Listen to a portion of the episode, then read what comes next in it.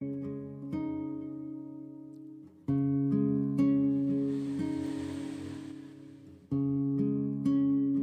ba Chiếc hộp. Thư bước vội về phía cửa nhà Tiếng chân đạp xuống nước lạch tạch Ngay phía sau cô. Tim cô đập thình thịch. Vừa lùa tay vào túi tìm chìa khóa, Vừa nuốt chừng những giọt nước Đang trượt dài trên khuôn mặt. Thư gần như có thể cảm thấy hơi thở của người còn ngọn tối đen không một ánh đèn. Cơn mưa lớn ngày càng trở nên hung dữ hơn. Chiếc túi vốn không quá to bỗng trở nên không đáy. Khi cần thiết nhất người ta thường không sao tìm thấy những thứ mình muốn trong sự hỗn độn của thuộc Điện thoại cô đã tắt ngóm từ nãy. Thư chợt nhớ ra chiếc bật lửa của cô gái ở studio. Cô rút nó ra, bật và giữ nó một chút. Ánh lửa lập lòe bị cơn gió thổi tắt hai lần trước khi Thư có thể tìm rồi đẩy cửa vào, ném chút chìa khóa xuống tủ giày thấp. Người phụ nữ phía sau dừng lại một chút rồi bước vào. Bà đặt chiếc túi ni lông đen sang một bên Hơi rũ mái tóc Đen dài Đang nhỏ nước rồi tháo giày xếp gọn vào gần đụng Thu chiếc ôi ướt sũng lại Đặt nó xuống cạnh cửa Và bước vào. Thư với tay bật đèn trong khắp tường gần tủ giày. Ánh sáng vàng ấm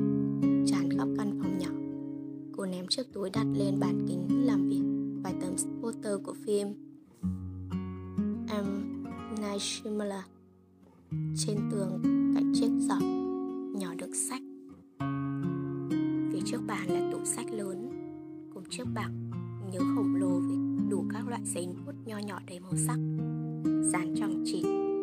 Ảnh Polaroid chụp ngẫu hứng, Hóa đơn điện nước Và vài đồ lưu niệm từ các chuyến đi hiện sự kết nối thực sự với thế giới, Mọi thứ khác chỉ vừa đủ để tồn tại.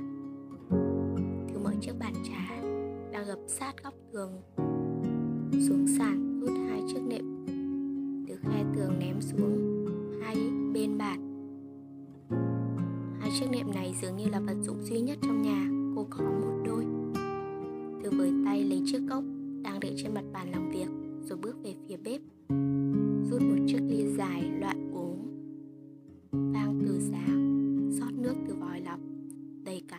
Đặt xuống trước bàn gỗ. Người phụ nữ không có vẻ gì là muốn ngồi xuống. Bà đi quanh nhà, một chút nước mưa từ chiếc túi to bà sách trên tay vẫn nhỏ xuống sàn khiến tư khó chịu. Ngôi nhà thực sự chẳng có đồ đạc gì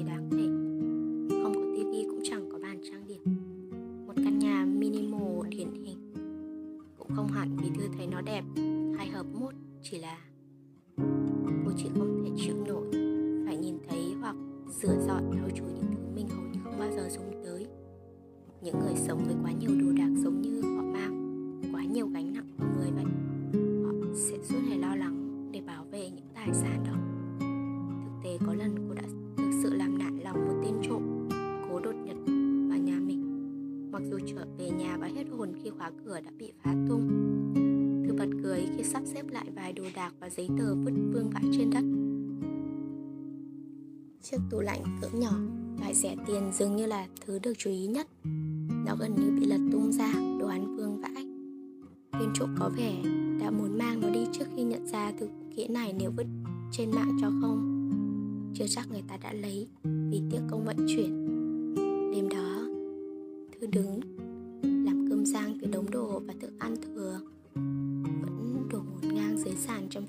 nhạc giao hưởng trong tiếng nhạc sau cô vừa nấu vừa mỉm cười khi nghĩ tới việc tên trộm đã chẳng tìm được gì cả. Trong nhà cô chẳng có gì hắn có thể lấy đi. Cô chẳng có gì để mất nên cũng chẳng có gì để sợ. Những người phụ nữ này chắc chắn là khiến cô sợ. Bà tiến lại gần bếp. Vốn cũng chỉ cách chỗ làm, chỗ bà làm. Chỗ bản thư vừa ngồi xuống vài bước chân, nhấc lên một chiếc bát, nhìn nó rồi lại đặt xuống. Toàn bộ những đồ trong bếp của cô cũng chỉ có một chiếc một cái thớt một cái nồi một đôi đũa một cái thìa to một chiếc dụng cụ mở đồ hộp đa năng, một con dao. Cả căn phòng chỉ khoảng 20 mét vuông với tất cả những thứ một người cần để có thể tồn tại. Người phụ nữ mở chiếc tủ lạnh ở trong góc phòng Nhìn vào vài chai nước. Hoa quả, một ít đồ nguội cùng vài quả táo. Thư bắt đầu không chịu nổi nữa. Bà có thể ngồi xuống không? Người phụ nữ đóng cửa tủ, Nhìn một chút, Rồi cũng bước vài bước lại, Phía bàn ngồi xuống.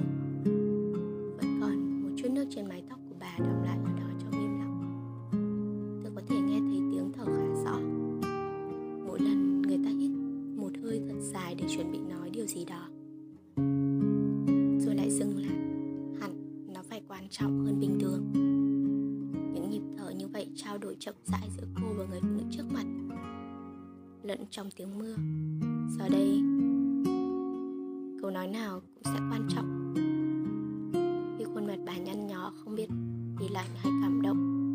Những nếp nhăn trên mặt hơi giật giật.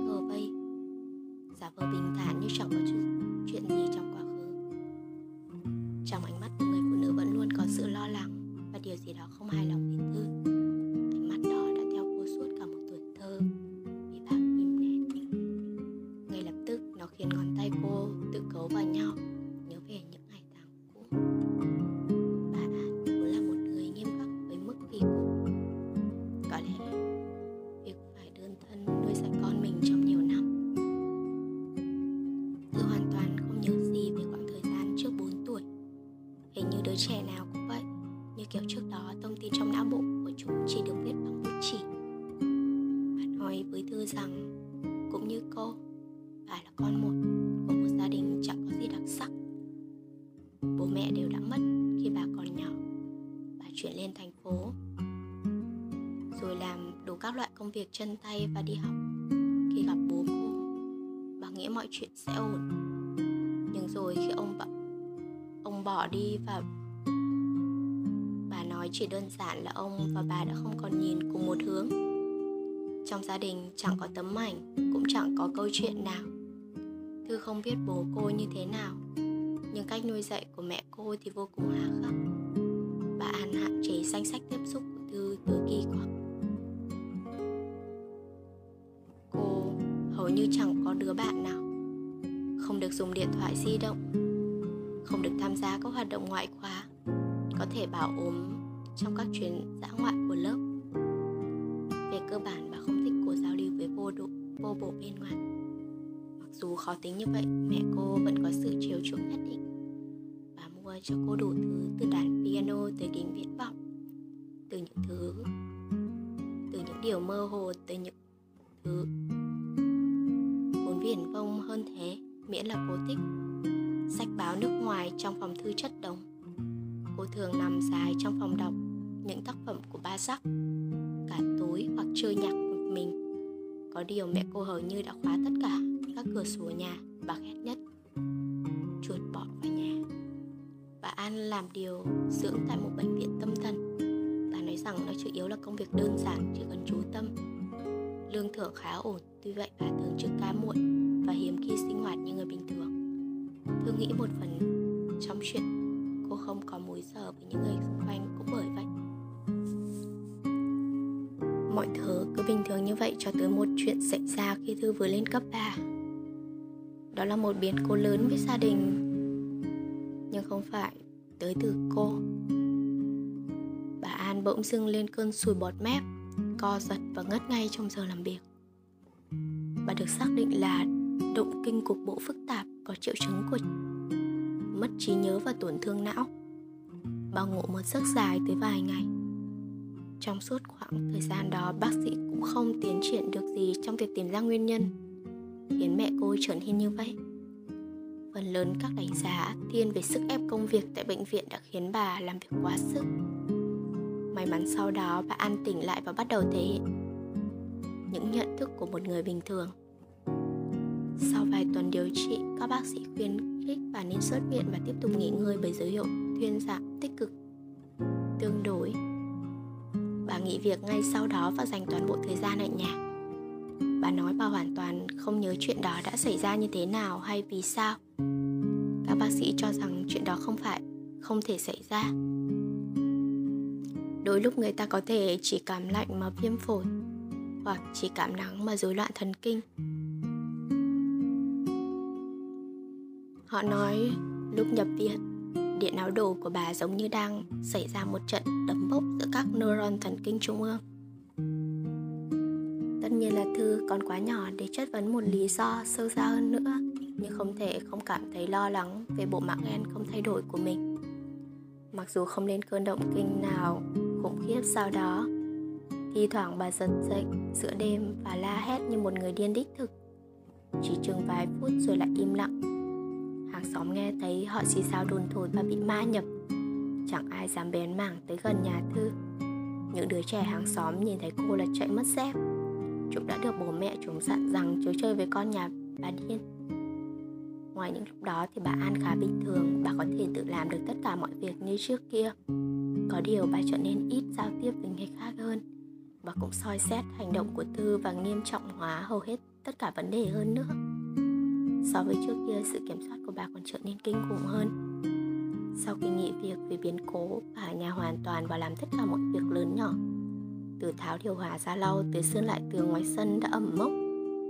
Thậm chí bà chăm một vườn rau và hoa ngay trên sân thượng. Bà làm điều đó bởi bà không thể chịu nổi việc ngồi không. Ở phụ nữ có điều, có một điều vô cùng đặc biệt. Họ luôn cảm thấy mình thiệt thòi, phải chịu hy sinh chịu khổ phải nhẫn nhịn. Nhưng họ cũng không thật sự làm gì đó để thay đổi điều đó. Đó là một trạng thái tâm lý không thể dễ dàng vượt qua. Và sẽ quát của Mỹ nếu ngày, nếu một ngày căn nhà vẫn chưa được quét, nhưng cũng sẽ giật chổi khi Thư đang quét để tự làm. Phải phẩy cái chổi như sợ xà nó đau, ngứa cả mắt. Bà nói vậy và quét nhà bằng tất cả sự chú tâm. Sau khi vừa rửa bát và tưới cây một người phụ nữ Việt Nam dường như đều là một nghệ nhân trong nghệ thuật dọn nhà, và họ chỉ tin vào cách làm của mình nếu Thư gặp khăn, làm đôi để lau cho nhanh phần cầu thang của một căn nhà 4 tầng, chứ không phải gập khăn làm ba phần như bà thì bà sẽ cáu kỉnh cho rằng cô chỉ làm công việc một cách chống chế chứ không hoàn toàn nghiêm túc riêng khoảng sân thượng với vườn hoa, bà giữ gìn theo mức còn cấm cô lên đó, sợ rồi cầu tạ sẽ làm chết hết. Nên thư cũng chẳng thực sự biết chúng nó đẹp tới mức nào. Một thời gian sau, khi đang rửa bát, cô tìm thấy một đầu lọc thuốc lá trong bồn rửa. Bà an từng cấm cô tuyệt đối không được hút thuốc. Bà nói rằng trên đời này bà không ghét mùi gì bằng mùi thuốc lá. Thư cảm thấy ngạc nhiên, cô không biết rằng sự thay đổi đó của bà sẽ tiếp diễn như thế nào. Một tuần sau, khi vừa đi bộ trở về từ trường cô thấy trong nhà mình có một chiếc thắt lưng to bản mặt mạ vàng sáng choang ở phía sau sofa. Cô coi như chưa nhìn thấy chúng, những thứ đó thi thoảng rất xuất hiện. Rồi biến mất. Như thể cô đang sống trong một vũ trụ song song. Rồi vài vỏ chai rượu xuất hiện. Người bà cũng xuất hiện vài vết thâm tím bất thường. Bà uống đủ loại thuốc an thần nhưng mọi thứ đều bị lấp đi bởi những điều còn kỳ quặc hơn bà làm với cô.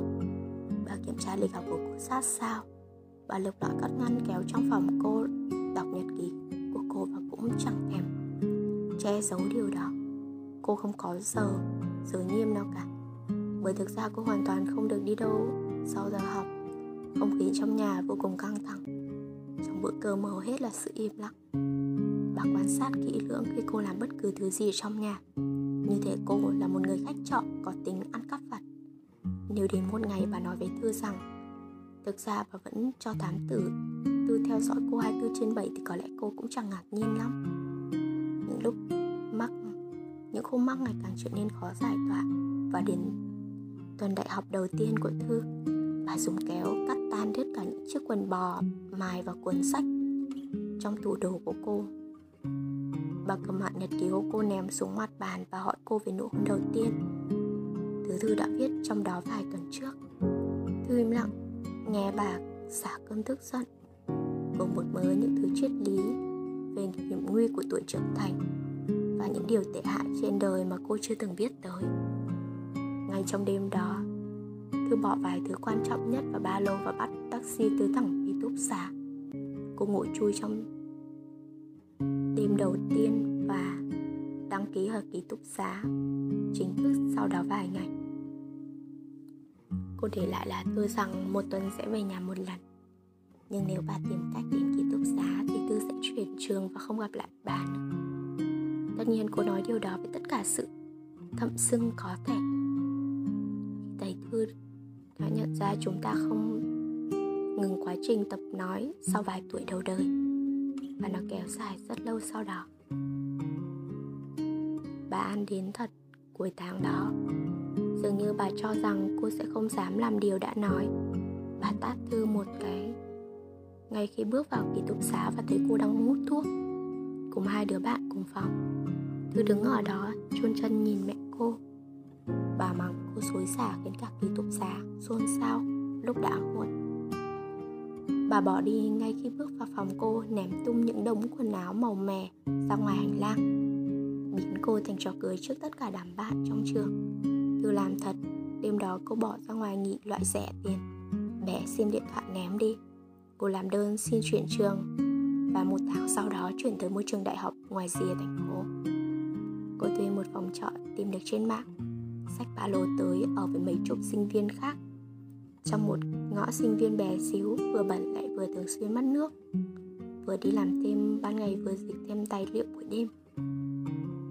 Vừa cố giữ điểm số trên trường thật tốt để không tuột mất học bổng. Thư làm mọi thứ có thể.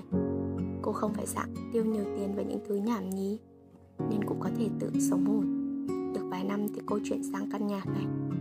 Tốn nhiều tiền hơn nhưng cuối cùng cũng có thể sống một mình. Có thứ gì đó giống như lòng tự trọng.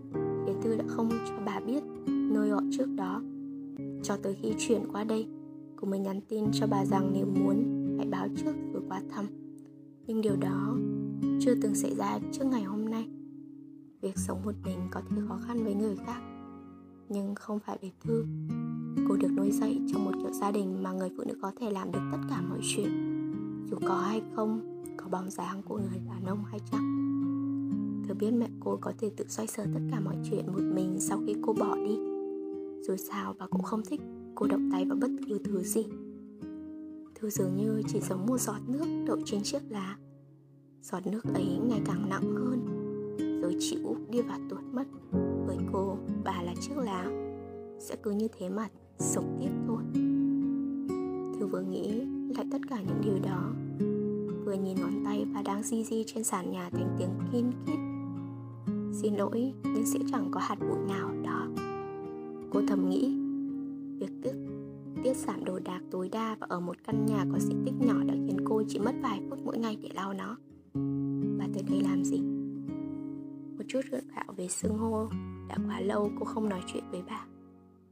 Bà không nhìn vào cô mà chỉ nhìn quanh nhà. Cô không biết rằng bà tò mò về căn nhà hay là tránh ánh mắt của cô. Mẹ gọi điện, gọi cho con không được phải đợi ngoài đó cả tiếng đồng hồ rồi đấy con về muộn nhỉ? Miệng bà hỏi khi đang đưa cốc nước lên uống, nghe không giống như một câu hỏi. Sao bà lại đến vào giờ này? Mẹ không thể đến vào giờ này. Trong thư con cũng nói mẹ chỉ cần báo trước là được. Không biết từ lúc nào mẹ cô đã không còn kiểu giọng phải gắt trước kia. Đâu có lời báo trước. Mẹ đã cố gọi con mà không được nói hơi nhìn vào đồng hồ trên tường. Đứng ngoài kia cũng đâu sẽ chịu gì. Cô này có vẻ không an toàn. Điện thoại hết pin. Tôi ngắt lời. Tại sao bà không tới sớm hơn hoặc vào sáng mai? Sao lại là bây giờ?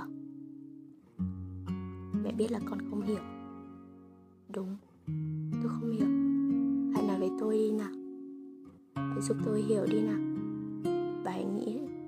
năm tháng vừa rồi tôi không tự đặt cho mình những câu hỏi sao? Và không biết rằng tôi đã sống như thế nào sao? Nè, Tôi chưa từng có một đêm ngon giấc. Tôi sống đến bây giờ mà chưa từng có một người bạn đúng nghĩa. Tôi không biết mình phải làm gì và tôi không tin bất cứ một điều gì mình làm. Trong lòng tôi là những khoảng trống bà có hiểu không? và nó khiến tôi sống như một cái vỏ trống tuếch trong một cuộc đời này.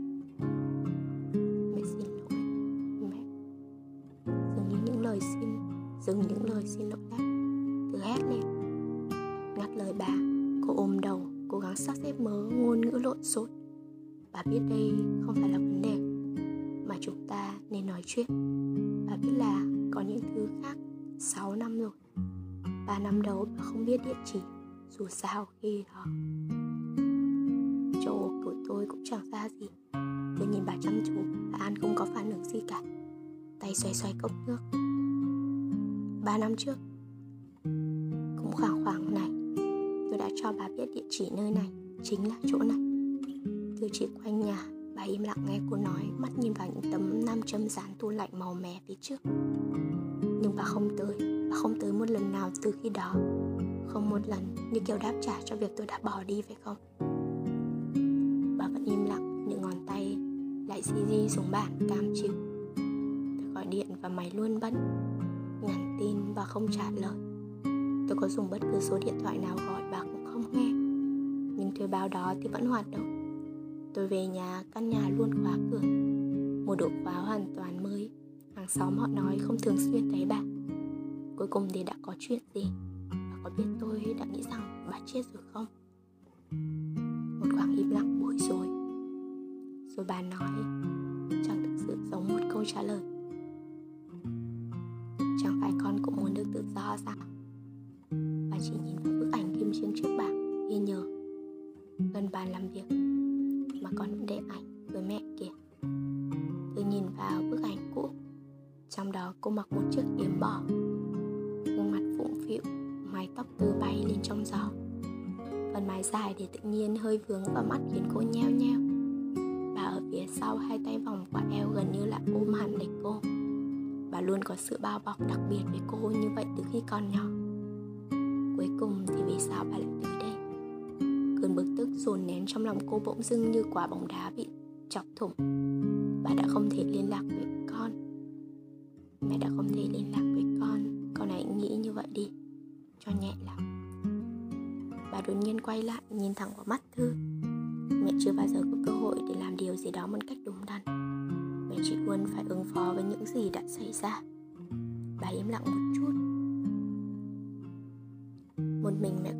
Và chống đỡ. Để cả hai chúng ta không chết đói hay chết rét theo đúng nghĩa đen. Con chưa bao giờ nhớ tới, chưa bao giờ từng biết những lúc đó tất cả những điều mẹ đã phải đấu tranh. Bà nói đúng. Tôi chỉ nhớ những lúc bà lái ở mỹ giữa đêm trên giường, cô chạy từ phòng bên cạnh. Vừa sợ hãi bịt tai, cố giúp vào lòng bà, truyền hơi ấm an ủi và cả sự sợ hãi khi hai tay bà ôm lấy cô là lúc tiếng hét sẽ dừng lại. Bà thở hồng hộc như người vừa nôn, nhưng rồi nhẹ dần nhẹ dần. Tay bà bấm vào lưng cô rất chặt, đó là điều tôi còn nhớ được. Có những chuyện đã xảy ra không như ý muốn, nhưng mẹ không có đủ khả năng để thay đổi nó hay bù đắp những gì đã xảy ra.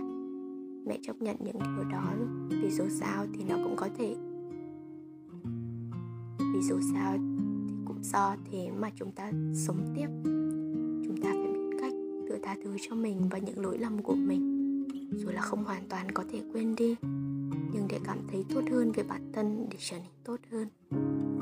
Nước mắt từ chạy thành hai hàng dài khi bà nói đến câu đó. Cô cáu kỉnh và quát lên với bà những lời hay gắt nhất. Cũng vì cô không tha thứ được cho mình, Cô nên ở cạnh bà khi đó đã trịch thượng trong một mối quan hệ quá đối quan trọng Và làm những điều chẳng thể quay đầu. Cô không hoàn toàn hiểu được những điều bà vừa nói. Giọng nói chậm rãi Và có gì đó như đang chọn lọc Giữa những từ ngữ một cách cẩn trọng. Bà nói chuyện với cô giống như một kẻ đang ấp hối từ biệt người thân. Suy nghĩ đó khiến cô rung mình.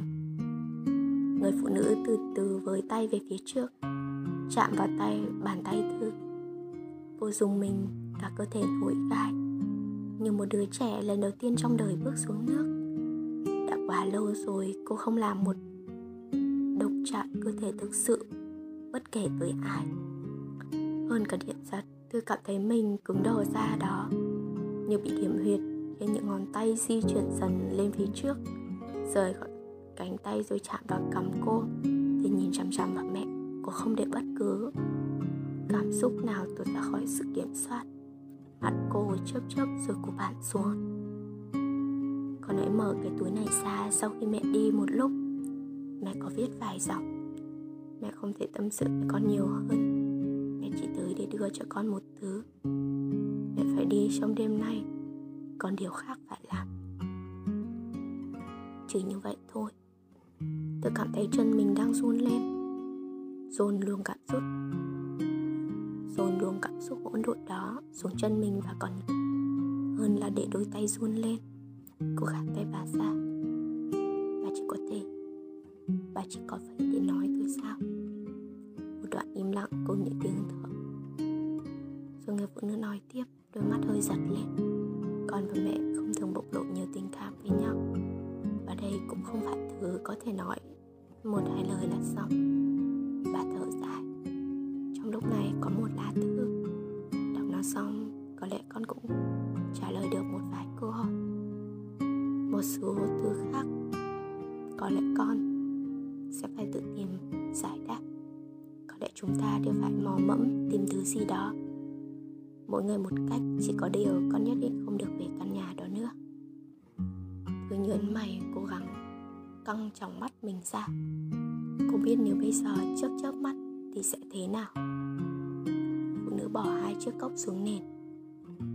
Bà dùng hai tay nhấc chiếc túi ni lông đen lên cạnh, đặt xuống giữa bàn. Rồi bà rút từ tất ra một chiếc chìa khóa để bên cạnh. Bà nhìn cô lần nữa, mỉm cười khích lệ và cũng buồn bã. Rồi người phụ nữ hơi quỳ bằng đầu gối đứng lên phần cổ váy vẫn ướt.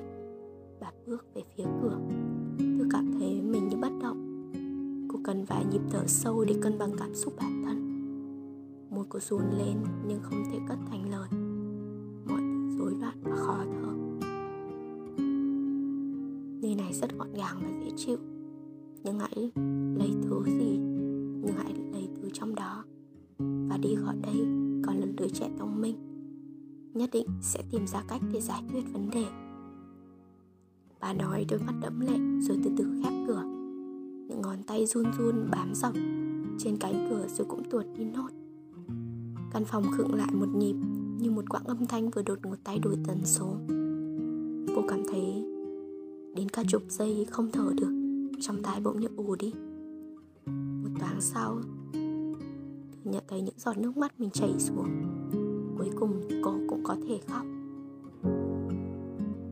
Thư hóa lên nước nở, Cô đừng phát dậy, Mở cửa chạy ra đuổi theo. Cơn mưa xối vào mặt lạnh lẽo và tàn nhẫn. Ngoài ngõ, Chiếc taxi đã chờ sẵn, nhấn ga phóng đi biến mất trong đêm. Tiếng mưa trở lại là âm thanh duy nhất.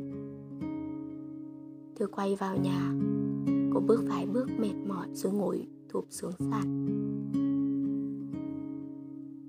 Cô quay sang nhìn vào chiếc túi ni lông đen vẫn đang nhỏ nước. Vài giây giao tiếp yên lặng giữa cô và nó trôi qua. Cô từ từ cách nút thắt hai lần của lớp. Túi và mở nó ra. Bên trong đó là một chiếc hộp sắt. Loại cũ, được khóa chắc chắn. Màu ghi. To hơn chiếc laptop một chút, dày khoảng 20 phân. Nó trông cũ kỹ tàn tạ vài mảng sơn màu xám đã bong chóc. Trông cứ như là được moi lên từ tàu Titanic. Thư cầm chiếc chìa khóa đặt lên bàn. Xoay hai lần trước khi mở nó ra Cô cảm thấy một thứ ánh sáng trói lên trước mắt cô Đó là một sắt chứa đầy những cục vàng lớn Cô chỉ thường nhìn thấy những cục vàng như vậy trên phim, hoặc trên tivi và những chương trình bản tin cải, tài chính. Mỗi cục vàng đó to bằng bàn, cả bàn tay nặng trịch. Có lẽ phải đến một kg. Chúng không vuông vắn như những thanh vàng cô thường thấy trên tivi mà gồ ghề, thô ráp giống như được làm thủ công. Có đến cả chục thanh vàng như vậy trong chiếc hộp đó.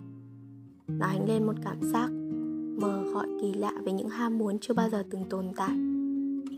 Ngoài cửa sổ cơn mưa ào ào vẫn đổ xuống.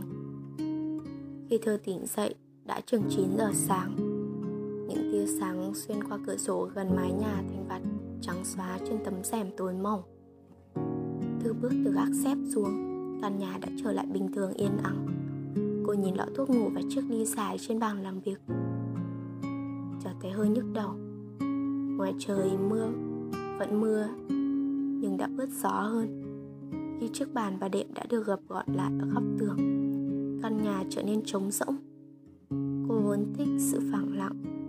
Đó bởi vì nó mang lại cảm giác tái tạo và không lệ thuộc.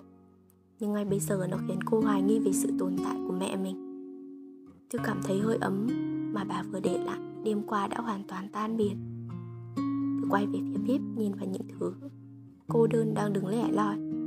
Chúng có vẻ cũng đã quen với chuyện đó, Không cái nào siêu vẹo chạm vào vị trí của cái nào. Cô vừa lấy cái cốc trên kệ bếp, Hơi miết tay vào viên cốc nơi mẹ cô đã chạm vào đêm qua. Đôi môi bà nhợt nhạt và mệt mỏi, Ánh mắt thất thần. Lẽ nào chứng động kinh đã tái phát? Những lời nói của mẹ cô thì không có vẻ gì là như vậy. Tôi rót một cốc nước đầy, Vừa uống chậm chậm, vừa nhìn về bàn làm việc Nơi cái hộp sắt đang nằm im lìm trên đó. Tiếng khóa, Chiếc khóa đã mở hờ hững, Nằm đó mời gọi. Bên cạnh đó là một tờ giấy gấp làm ba. Cô quay về phía cửa sổ. Ánh sáng tán qua nó Thành một màu vàng nhạt như một tờ giấy cũ. Chiếc chuồng gió kêu lanh canh vài tiếng. Tiếng người đi lại ngoài ngõ. Khu này đặc biệt nhộn nhạo và đông đúc vào ban ngày. Những hàng ăn trong ngõ đón tiếp những người xa lạ cho tới khuya.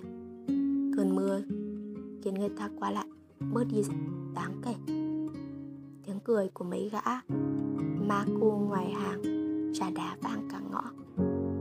Trước giờ cô chưa bao giờ để tâm đến điều đó, Giờ thì có.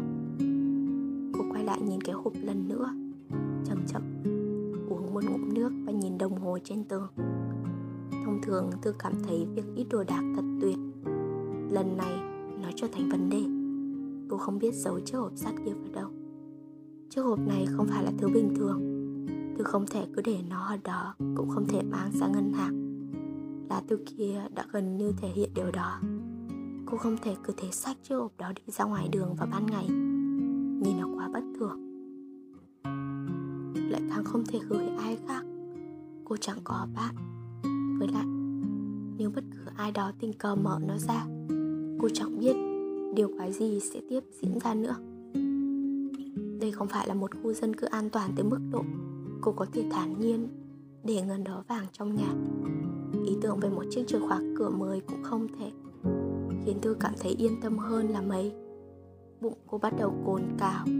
Hình như cứ mỗi khi suy nghĩ dạ dày lại tiết ra một thứ axit và nếu như không lập tức, lấp nó bằng đồ ăn hay thức uống, nó sẽ đau phát điên lên. Không chịu nổi chính vẻ trống trải vốn đã từng quen thuộc trong căn phòng. Tôi với tay mở tủ bếp lấy chiếc thảm treo tường bằng vải mỏng đã cũ. Giờ lên ướm thử. Ánh sáng Ánh nắng từ cửa sổ lọt qua chiếc khăn. Soi rõ những hạt bụi bay tứ tung hỗn loạn. Cô mở chiếc bàn gập Đặt lại giữa nhà, Trải tấm thảm kia lên. Cô đứng lên nhìn mấy hướng rồi đặt lại, Miếng nệm xuống hai bên. Sau đó lấy, Sau đó lại thấy vô lý thế nào đó. Tôi đặt lên mặt bàn một vỏ chai Sugar Master rỗng trông nó khá liên quan tới tấm thảm trải kiểu mandala màu cam, nhưng vẫn thiếu một cành cây hoặc hoa gì đó để cắm lên. Ngay khi vừa đặt lại chiếc bàn, cô lập tức cảm thấy một chút thừa thãi như một người vừa mặc thêm quần áo. Mặc thêm quần phía dưới lớp váy vậy.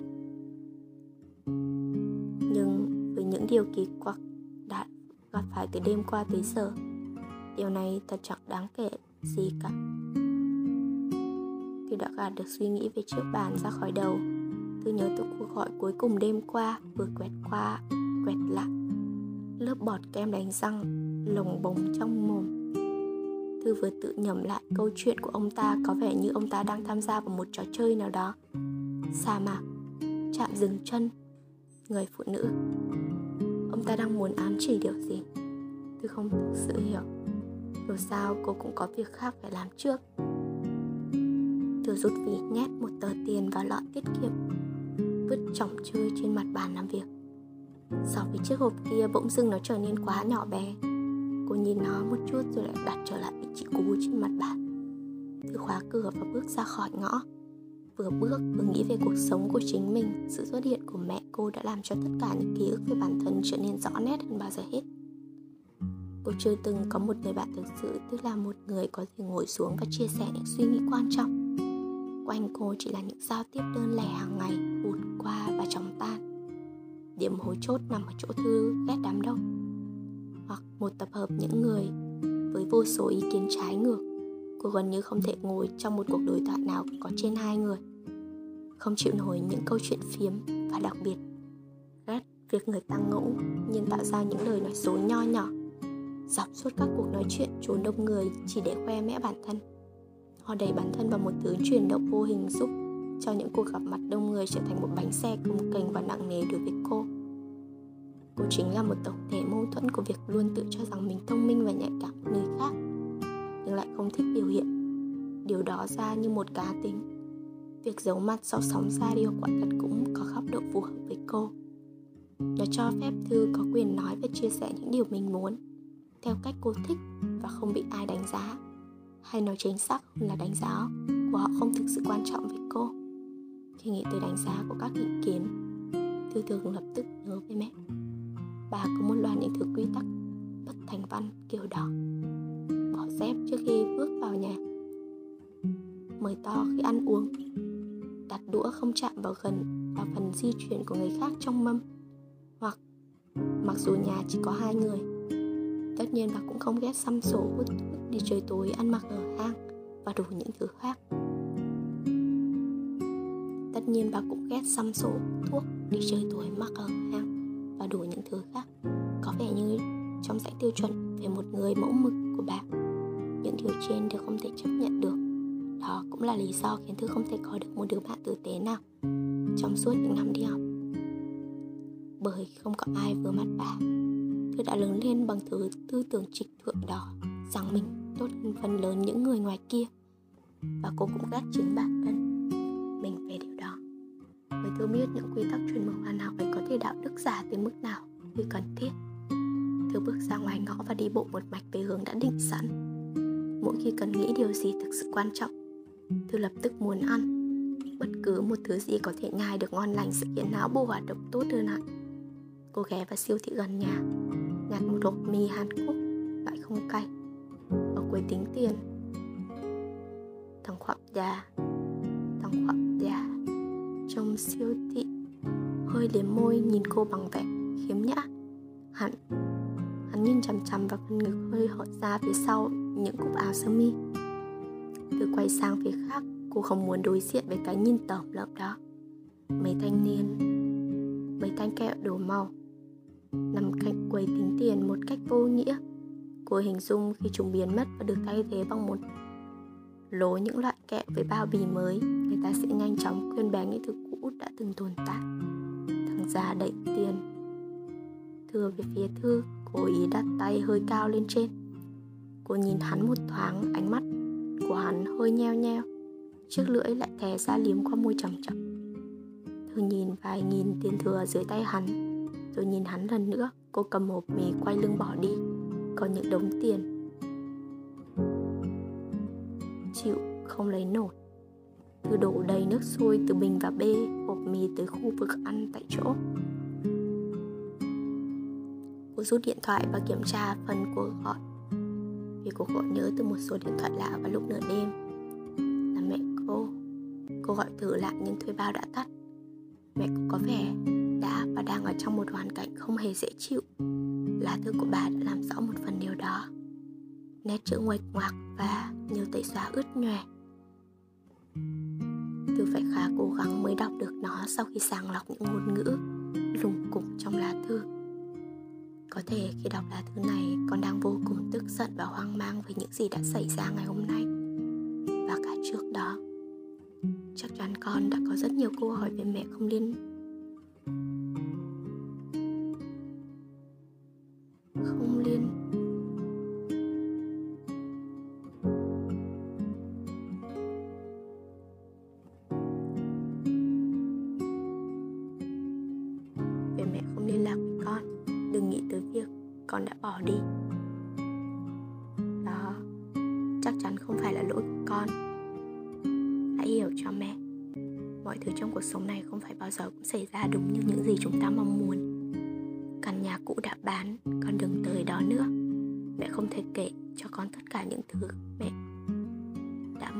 nhiều để có thể đưa thứ này cho con ngày hôm nay. Số vàng trong chiếc hộp này là của con. Con có để làm bất cứ điều gì con muốn với nó. Mẹ đã giữ thứ này rất lâu, quá lâu. Tốt nhất con hãy kiếm một chỗ an toàn, cất giữ nó một thời gian trước khi sử dụng. Là từ kết thúc đột ngột như sự biến mất của bà. Từ một người mẹ mà trong mắt cô là vô cùng kỳ quặc và đã vượt qua cả những giới hạn ngẫu nhiên. Cô có thể tưởng tượng một người mẹ tìm cô sau 6 năm không gặp mặt để đưa cho cô một hộp vàng cùng một lá thư. Chẳng trả lời được câu hỏi nào. Tạm thời tôi không muốn gọi bà. Hôm qua nhìn bà an mệt mỏi và cư xử thật lạ thường. Nhưng bà nói mọi thứ rất rành mạch và chủ động. Bà thú thật, bà đã từng có những trận có giận, tan cửa nát nhà hoặc bật dậy giữa đêm đùng đùng la hét nên bức từ bây giờ. Chuyện hôm qua vẫn còn dễ chịu chán. Trừ cái hộp vàng đó, chỗ đó phải đến cả chục tỷ đồng theo thời giá. Căn nhà cũ trong hẻm mà cô và bà đã ở cũng không thể. Giá trị tới mức một phần tư chỗ đó. Bà đã nghỉ làm cả chục năm nay, cũng chẳng có nguồn thu nhập nào khác. Ngoài đi chợ, bà cũng chẳng đi đâu hay làm gì thêm. Cô thấy bà ở nhà, ngày ngày ngày này sang ngày khác. Thư không thể hiểu nổi số tiền này ở đâu ra. Và vì sao bà lại đưa nó cho cô? Và giờ thì sẽ làm gì với nó? Cô muốn thực hiện hay ngay chuyến bỏ trốn? Mình vẫn chờ đợi nhưng không thể cứ thế mà đi. Bà an cũng nói rằng cô nên giấu số tiền đó trước. Thư gượng gạo dùng dĩa thức ăn. Dùng dĩa nhựa ăn nốt hộp mì. Miệng nhai nhai, cô nhìn về phía những chậu cây lớn nhỏ bày ở góc siêu thị. Trong đầu chợt nảy ra một ý tưởng. 10 phút sau, cô khen nệ ôm một chậu cây lớn có lá màu đỏ, bước ra từ siêu thị. Nó cao hơn một mét và khá nặng. Nhưng trong số tất cả những loại cây bán ở đó, cô chỉ thấy cái này là đủ to để có thể nhét vừa thứ đó. Quan trọng hơn cả, nó trông giống hệt chậu cây ở studio mà cô đã cầu nhau với lâm hôm qua hẳn anh ta sẽ thích và không hỏi han nhiều về nó. Nếu cô không mang nó tới và đặt sang bên còn lại của căn phòng. Mọi thứ sẽ hoàn toàn hợp lý. Nếu cô mang nó tới và đặt đặt sang bên còn lại của căn phòng, mọi thứ sẽ hoàn toàn hợp lý bởi dù sao cô cũng vừa mới nhắc tới chuyện đó hôm qua. Nhắn tin thì không ổn, cứ thế mà mang tới thì có lẽ là tốt nhất. Dù sao anh ta cũng có vẻ là người yêu cây cối khó mà từ chối. Từ sẽ nói là cô thích nó, nhưng căn nhà quá chật. Khi nào có chỗ rộng rãi hơn, cô sẽ chuyển nó đi. Căn hộ của Lâm riêng biệt, an ninh tốt, nằm ở khu dân trí cao. Anh ta cũng là người cẩn thận. Tôi đi hô. Đó chắc chắn là địa điểm cất giấu tốt, hơn nơi cô đang ở. Thư vừa nghĩ những điều đó vừa nhăn nhó, Bê trộm cây to tướng. Người đi đường nhìn cô vẻ kỳ quặc. Mấy gã thanh niên đứng hút thuốc ngoài siêu thị cười hô hố Vọng theo tiếng huyết sáo. Cô mặc kệ. Đi được hai chục mét Thư lại dừng lại một lần. Đặt nó xuống đất và thở gấp. Cô không có nhiều lựa chọn. Cô tiếp tục sốc nó lên. Vừa nghĩ tới việc chiếc hộp cho thêm phần động lực cô vừa nhấc chậu cây nặng quá sức về nhà. Từ trải từ máu mưa lớn ra sàn, đặt chậu cây vào giữa. Khá vất vả, Cô mới có thể moi được phần đất xung quanh và nhấc cả cái cây ra. Cô mở chiếc hộp trên bàn, nhấc từng cục vàng ra đặt vào đáy. Khỉ thật Thư chưa bao giờ biết vàng lại nặng đến thế. Những người đeo cả cây vàng lên cổ quả thật cũng có chút bản lĩnh. Ban đầu cô định bỏ tất cả chúng vào một chiếc túi rồi thả vào. Nhưng có vẻ sẽ không vừa. Xoay ngang xoay dọc cuối cùng cô cũng có thể đặt từng thỏi vàng vào chậu một cách chắc chắn. Cô đặt lại cái cây vào giữa Vất vả dùng tay trái giữ nó trong lúc phải bốc từng vỗng đất đổ trở lại. Khi đã hoàn thành, cô vỗ vỗ nốt những phần đất thừa lên trên Trông nó đã khởi giống với một chậu cây bình thường. Trừ việc thân cây vẫn hơi nghiêng sang bên trái một chút. Tất nhiên cái cây có thể sẽ sớm chết Nhưng cô nghĩ bây giờ không phải lúc lo lắng về thân phận của nó. Thư ôm hai Thư ôm hai vòng qua chợ, cái chậu Thử nhấc nó lên. Giờ nó còn nặng hơn cả lúc trước. Thư rút điện thoại định đặt xe Nhưng rồi nhìn cái cái chậu cây đang yên vị giữa nhà. Thì thật đó khỏe và phải cẩn thận. Chứ đang bê mà rơi vỡ giữa ngõ Thì chẳng ai ho gì. Cô Trương Hửng Nhận ra sự cô đơn, Quả cũng có những cái giá riêng của nó. Thư lục tìm trong điện thoại, Cô nhìn quanh một chút, loay hoay suy nghĩ, từ bấm nút gọi vào một số điện thoại. Vài hồi chuông vang lên. Alo. Giọng nói thể hiện rằng cô vừa đánh thức anh ta khỏi một giấc mơ. Tôi cần đến tôi cần lên sân bay.